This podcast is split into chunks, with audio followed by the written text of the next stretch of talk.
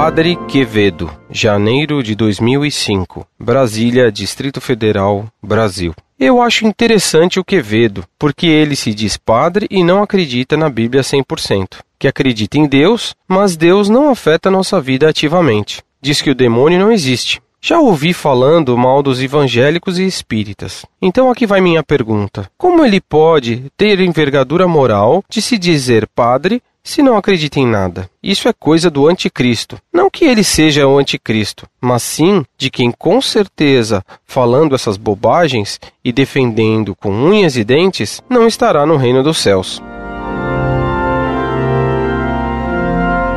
Prezado Salve Maria, considerei sua pergunta e comentário muito pertinentes. Como é possível que um sacerdote negue tantas verdades do Evangelho e ainda se mantenha como padre? Sua pergunta é ainda mais interessante porque provém de uma pessoa que não é católica. Esses padres modernistas, que em nada creem, a não ser na própria razão e no ecumenismo, são sumamente contraditórios. Porque um padre que se declara contrário a tantas coisas que a igreja sempre ensinou, continua padre. É que se ele sair da igreja, ele não terá mais força alguma.